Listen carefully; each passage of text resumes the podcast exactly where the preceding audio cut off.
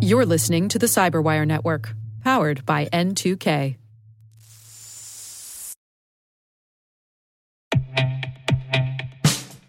And now, a message from Cyberbit. Mastering cybersecurity is like mastering a sport. You build muscle memory through rigorous practice, then you train as a team to foster cohesion while operating under pressure. Like athletes, cybersecurity professionals thrive on hands on simulation. But traditional courses, certifications, and open source labs won't build you a winning team. You need Cyberbit.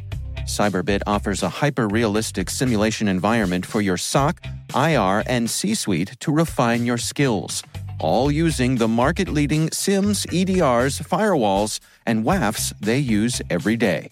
Cyberbit is offering Cyberwire listeners a free live fire exercise. Sign up your team now at cyberbit.com slash cyberwire.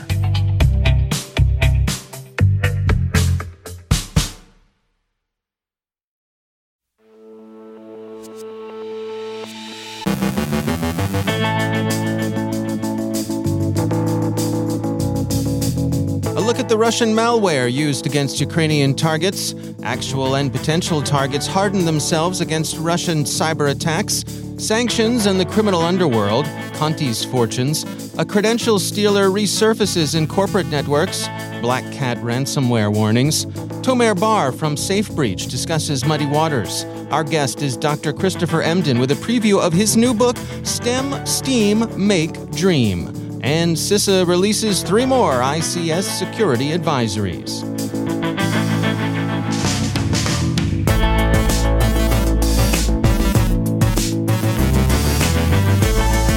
From the Cyberwire studios at Data Tribe, I'm Dave Bittner with your Cyberwire summary for Friday, April 22nd, 2022.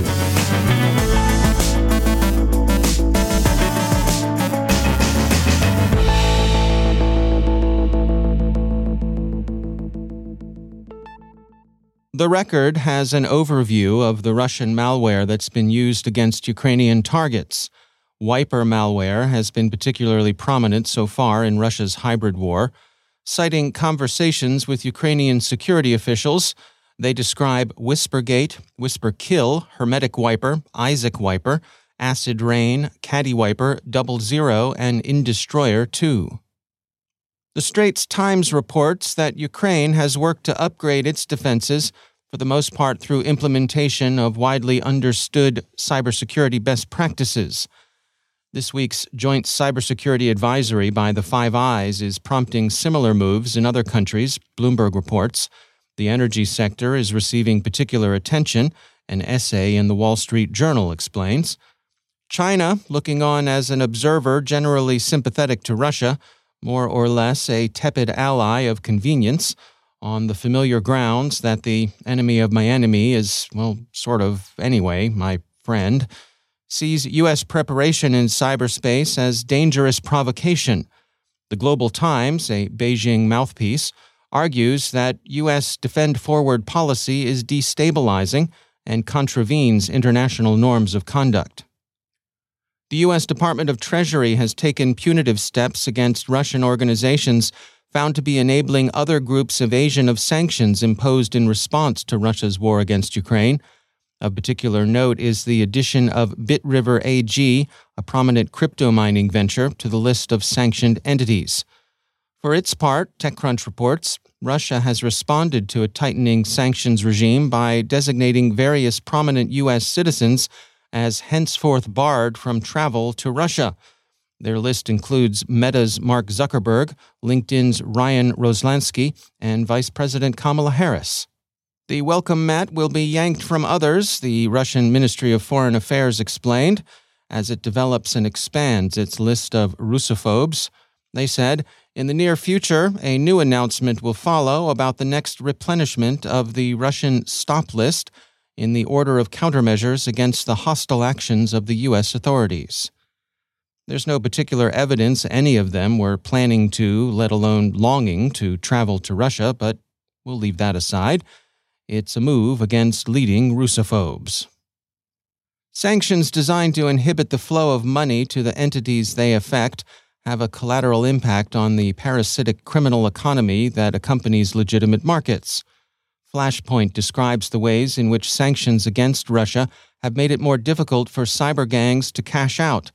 The takedown of the Hydra market, for example, represented a direct interdiction of a traditional cash out avenue. And not only do the sanctions themselves directly impede the gangs, but the countermeasures Russia is taking to increase central control of its economy are also having an effect. Flashpoint writes that gangland chatter suggests the criminals are looking into peer to peer cryptocurrency exchanges, conventional bank transfers that sanctions don't yet reach, and Chinese run UnionPay cards. The gangs are also considering hunkering down and holding their gains in cold wallets until the heat blows over. SecureWorks looks at Gold Ulrick a prominent operator of what the researchers characterize as Conti ransomware's name and shame site, and describes how it has adapted to recent revelations and setbacks. Costa Rican authorities are also blaming Conti for attacks aimed at disrupting that country's presidential transition. Six public institutions have been affected. In short, it seems that the incursions into Conti's private chatter by Ukrainian and Ukrainian sympathizing operators has had a negligible effect on the ransomware's operations. Some observers thought that the privateers would sustain reputational damage from the leaks, but it turns out that the reputation under threat was not the kind of reputation people care about in the criminal underworld. eSentire reports a fresh infestation of More Eggs malware across various company networks. The credential stealer is being distributed in a spear phishing campaign that targets corporate hiring managers with Fishbait representing itself as resumes from fictitious job applicants. More eggs last surfaced a year ago. The US FBI has issued a flash alert on Black Cat ransomware, describing the indicators of compromise associated with this strain of double extortion malware. The alert also describes the typical course of a Black Cat attack. The FBI says Black Cat ransomware leverages previously compromised user credentials to gain initial access to the victim system. Once the malware establishes access, it compromises Active Directory user and administrator accounts. The malware uses Windows Task Scheduler to configure malicious group policy objects to deploy ransomware. Initial deployment of the malware leverages PowerShell scripts in conjunction with Cobalt Strike and disables security features within the victim's network. Black Cat ransomware also leverages Windows administrative tools and Microsoft sysinternals tools during compromise. Bleeping Computer reports that Black Cat has affected at least 60 organizations worldwide. And finally, CISA has released three new industrial control system ICS advisories.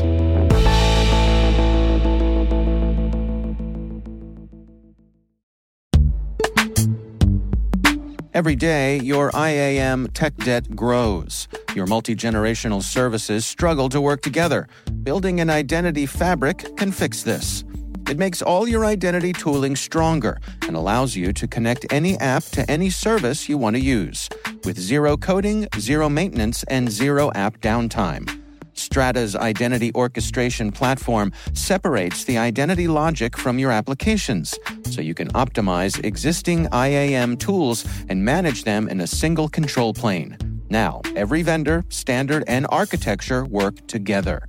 In short, building your identity fabric means you can secure your non standard apps, keep your complex access policies, retire outdated IDPs, and modernize in record time.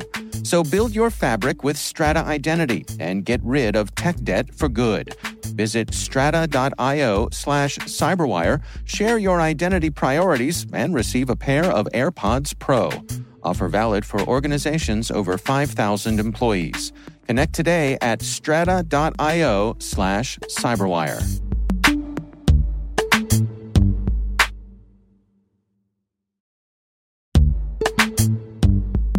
And now a word from our sponsor, Netskope. Netskope is a worldwide leader in SASE and Zero Trust. Its unified platform, Netskope One, provides optimized access and zero trust security for people, devices, and data anywhere they go helping customers reduce risk, accelerate performance, and get unrivaled visibility into any cloud, web, and private application activity.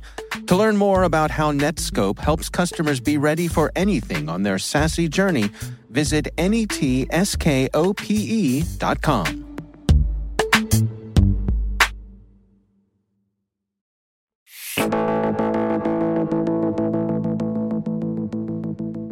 My guest today is Dr. Christopher Emdin.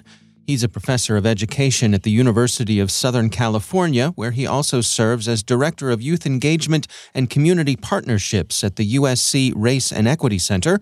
He's the founder of hiphoped.com, and Dr. Emdin is author of the new book called STEM STEAM Make Dream Reimagining the Culture of Science, Technology, Engineering, and Math we found that those who were brilliant in science and math actually had a really strong artistic and a creative side. So, you know, in, in, in good wisdom, I guess, or in good research, they decided to include the A in STEM. Um, and so that's how we got from going from STEM to STEAM.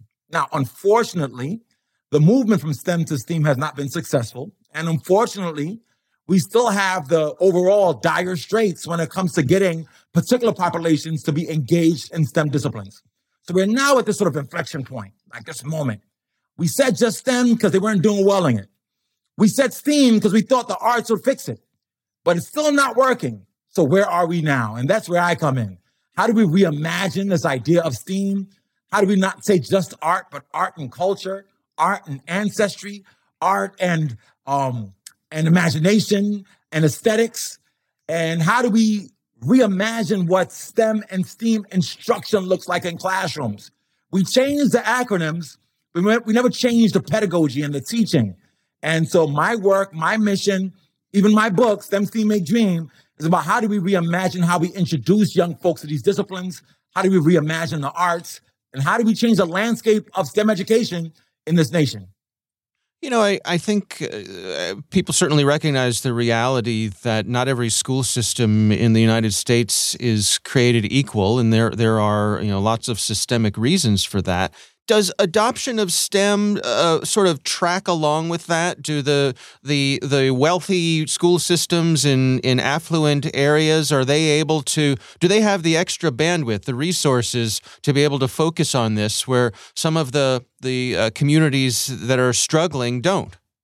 Dave, I'm going to say something really provocative here, and it yeah. is that even the most affluent school districts who we would be imagine are preparing young folks to be amazing in STEM are also struggling with getting young folks to retain in STEM, to declare science majors or engineering majors. So we do have an issue with, with socioeconomics, right? Young folks in urban settings are not finding opportunities or, or resources are inhibiting them from being able to fully engage. And there are things that we have to do around equity with the distribution of resources, yes. But I also want to make clear that even the affluent school districts who have resources, who have the wealth to be able to introduce young folks to STEM, are also struggling with getting young folks to retain success in there. So the, the issue here is a, is a national issue.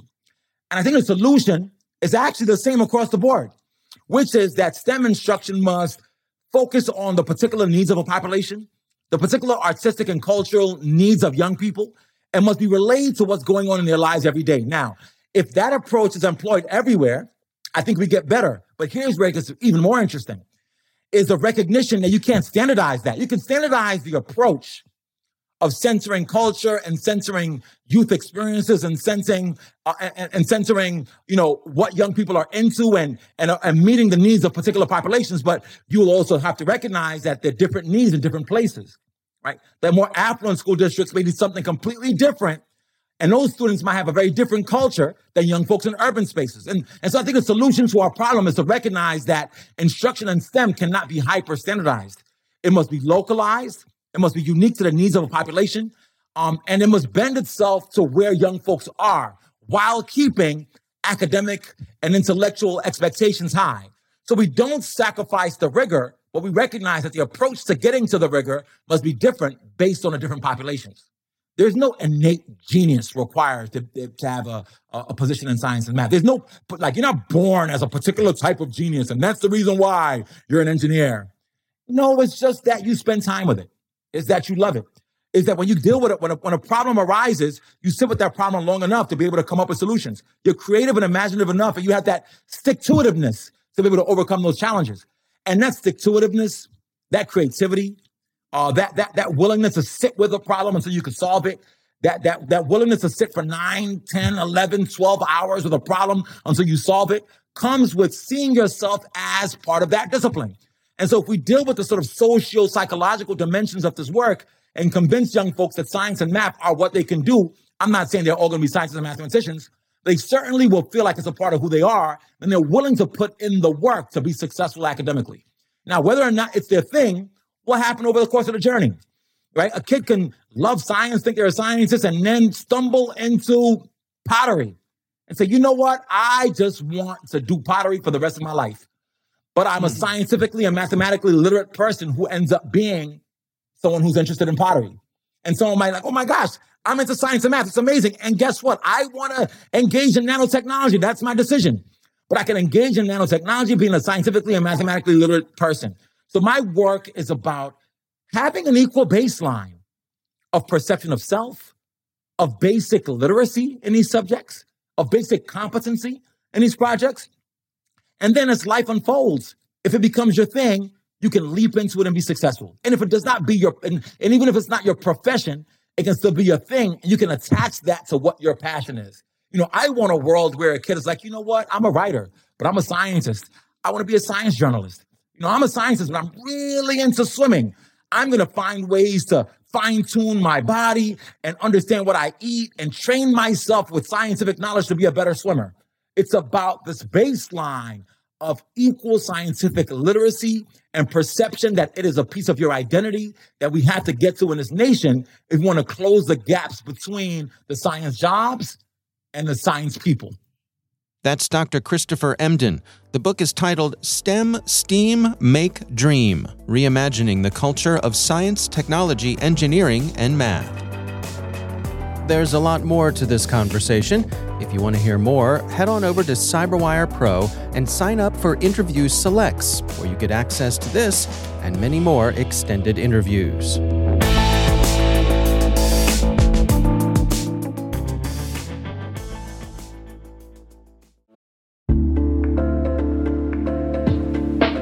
Are lengthy security reviews pulling attention away from your security program? With the largest network of trust centers, Vanta can help you streamline security reviews to win customer trust, save time, and close deals fast. Proactively demonstrate security by showcasing key resources like your SOC 2 or ISO 27001 and provide real time evidence for passing controls.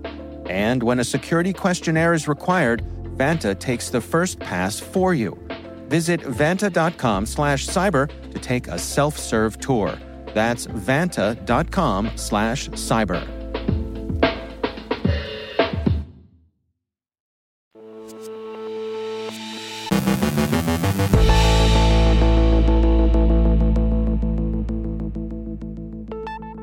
The threat actor Muddy Water, also known as Mercury or Static Kitten, was recently attributed to Iran's Ministry of Intelligence and Security by U.S. Cyber Command. Tomer Bar is Director of Security Research at SafeBreach, and I checked in with him for some insights on Muddy Water. So, according to CISA, uh, Muddy Water is a subunit uh, under the Iranian Ministry of Intelligence and Security. Uh, and this APT group has conducted broad cyber campaigns in support of uh, this ministry objectives since approximately 2017. And they are focused on cyber espionage, but they also use to deploy ransomware as part of their activity. And so, what is the current state of Muddy Waters' activities? What, what are we seeing them doing these days? Okay, so they are still active, uh, very active. Uh, they never rest, and the targets are spread all over the globe. Mostly, uh, they are focused on uh, the Middle East, but also we see targets from Asia to Africa, uh, Europe, and, uh, and North America as well. And they are targeting different sectors the oil and natural gas sector, telecommunication, defense, local government, and other sectors. But this is the major uh, sectors that they are targeting. And they are uh, st- stealing victims' data. Also, there are some evidence that they share this stolen data with other malicious cyber threat actors. So it's very interesting. And what sort of tools are they using to, to go about the things that they do? What are their techniques? Okay, so they're using a lot of techniques, more than uh, 20 uh, different uh, MITRE techniques uh, all along the kill, the cyber kill chain. So uh, for initial access, they usually uh, use spear phishing. Sometimes they use spear phishing mails, including a zip file with an Excel that is contain includes a malicious macro. And once you are enable the the macro, uh, it will run and uh, infect the computer. Uh, and the second major attack vector is spear phishing using a PDF file that seems legitimate, but it drop a malicious file to the victim's network. So this is the initial access. And after the initial access, they use a lot of uh, proprietary tools. They have a large arsenal and they're very sophisticated uh, developers because they are developing uh, malwares in almost all the possible uh, pro- programming languages. Uh, I can uh, at least say that they are using six programming languages, different ones, C++, PowerShell, VBA, WSF script, Python, JScript, and much more. Uh, so uh, each tool is different and unique. And once uh, the uh, security researchers community thinks that we are capturing the the, the tool, Uh, the, the, the, next day uh, comes and pop up uh, the, their next tool. Sometimes they infect the, the, same machine with more than one tool. so hmm. if you want, I can detail some uh, important facts on, on, on their main tools. So, when you're dealing with a threat actor like Muddy Water, who has uh, such a spectrum of tools at their disposal that they're using, what are your recommendations for organizations to protect themselves? Uh, it's a very good question. Uh, uh, but before that, I will also mention that Muddy Water not only using their own self-developed tool, they are using a lot of public malwares and hack tools uh, like uh, Mimikatz, LaZagne, and also and other credential dumpers. And also they are uh, commonly use uh, post-exploitation framework, public one like Empire, Powersploit, Koadic, and, and Rats. And they are also using uh, GitHub and uh, Pastebin uh, for C2 server. So when customer, organization, enterprises design their security architecture, they uh, should uh, uh, um, take to their attention that they need to are required to um, deal with self-developed tool and also public tools and communication to legit sites like like Telegram, like uh, like GitHub or like uh, Pastebin. So it's uh, it's more difficult than other commodity tools.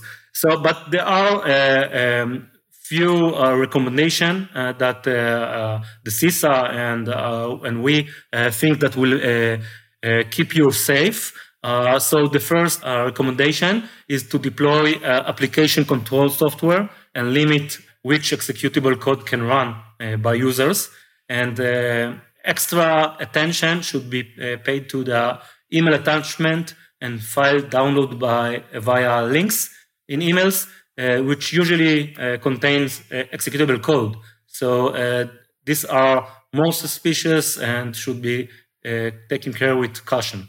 Uh, another uh, recommendation is using uh, multi-factor authentication because, as I said, Muddy Water harvesting your credential. so if you will use multi-factor authentication, usually with temp uh, uh, code or uh, another another um, mean of security like a cellular phone, then you will be most protected. so multi-factor authentication on web webmail, VPNs, and any account which is the access is critical for the organization. Also, limit uh, the use of administrator privileges. This is always good, not just uh, for muddy water. Uh, it will limit the damage that uh, the, the, threat actor uh, can do when they succeed uh, in uh, uh, achieving the initial access. of course, enable antivirus and anti-malware software. of course, updating the signature definition in a timely manner because an antivirus which is not updated, it's like if you have no, no antivirus at all. So, sometimes you can consider adding an email banner to emails uh, received from outside of the organization and disabling hyperlinks in those mails uh, because uh, uh this is not the majority of the emails and they are more suspicious. Uh, and uh, last but not least, train your user. it's not just about technology and security controls. The, sometimes the weakest point uh, of uh, cybersecurity are the user, which uh, did just one mistake and uh, they are uh, you, you, are welcoming the Iranian APT into your uh, environment. so do training awareness, simulations, and recognizing the, the importance of phishing report and social engineering attempts between between the employees and adapt threat uh, reputation service, and uh, finally install uh, updates and patches to the operating system, software and firmware, because Muddy Water is using plenty of exploit for against Exchange for, and against Microsoft Office and also against uh, the domain controller uh, uh, in order to achieve domain admin privileges and getting uh, the entire network under their control. That's Tomer Bar from Safe Breach.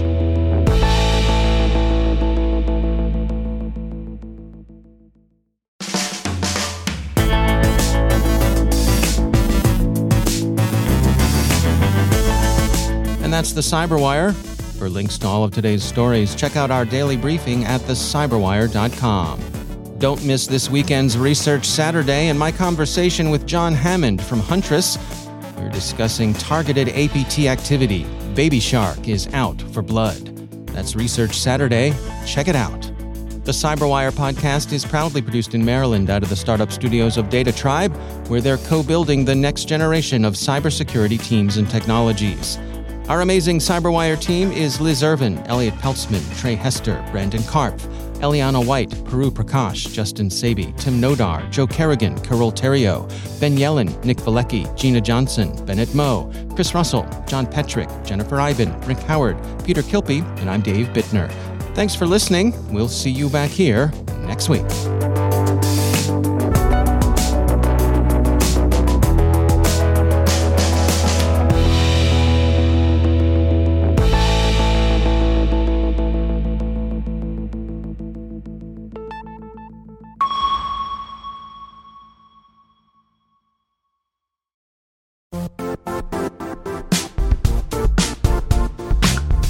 And now, a word from our sponsor, Zscaler, the leader in cloud security.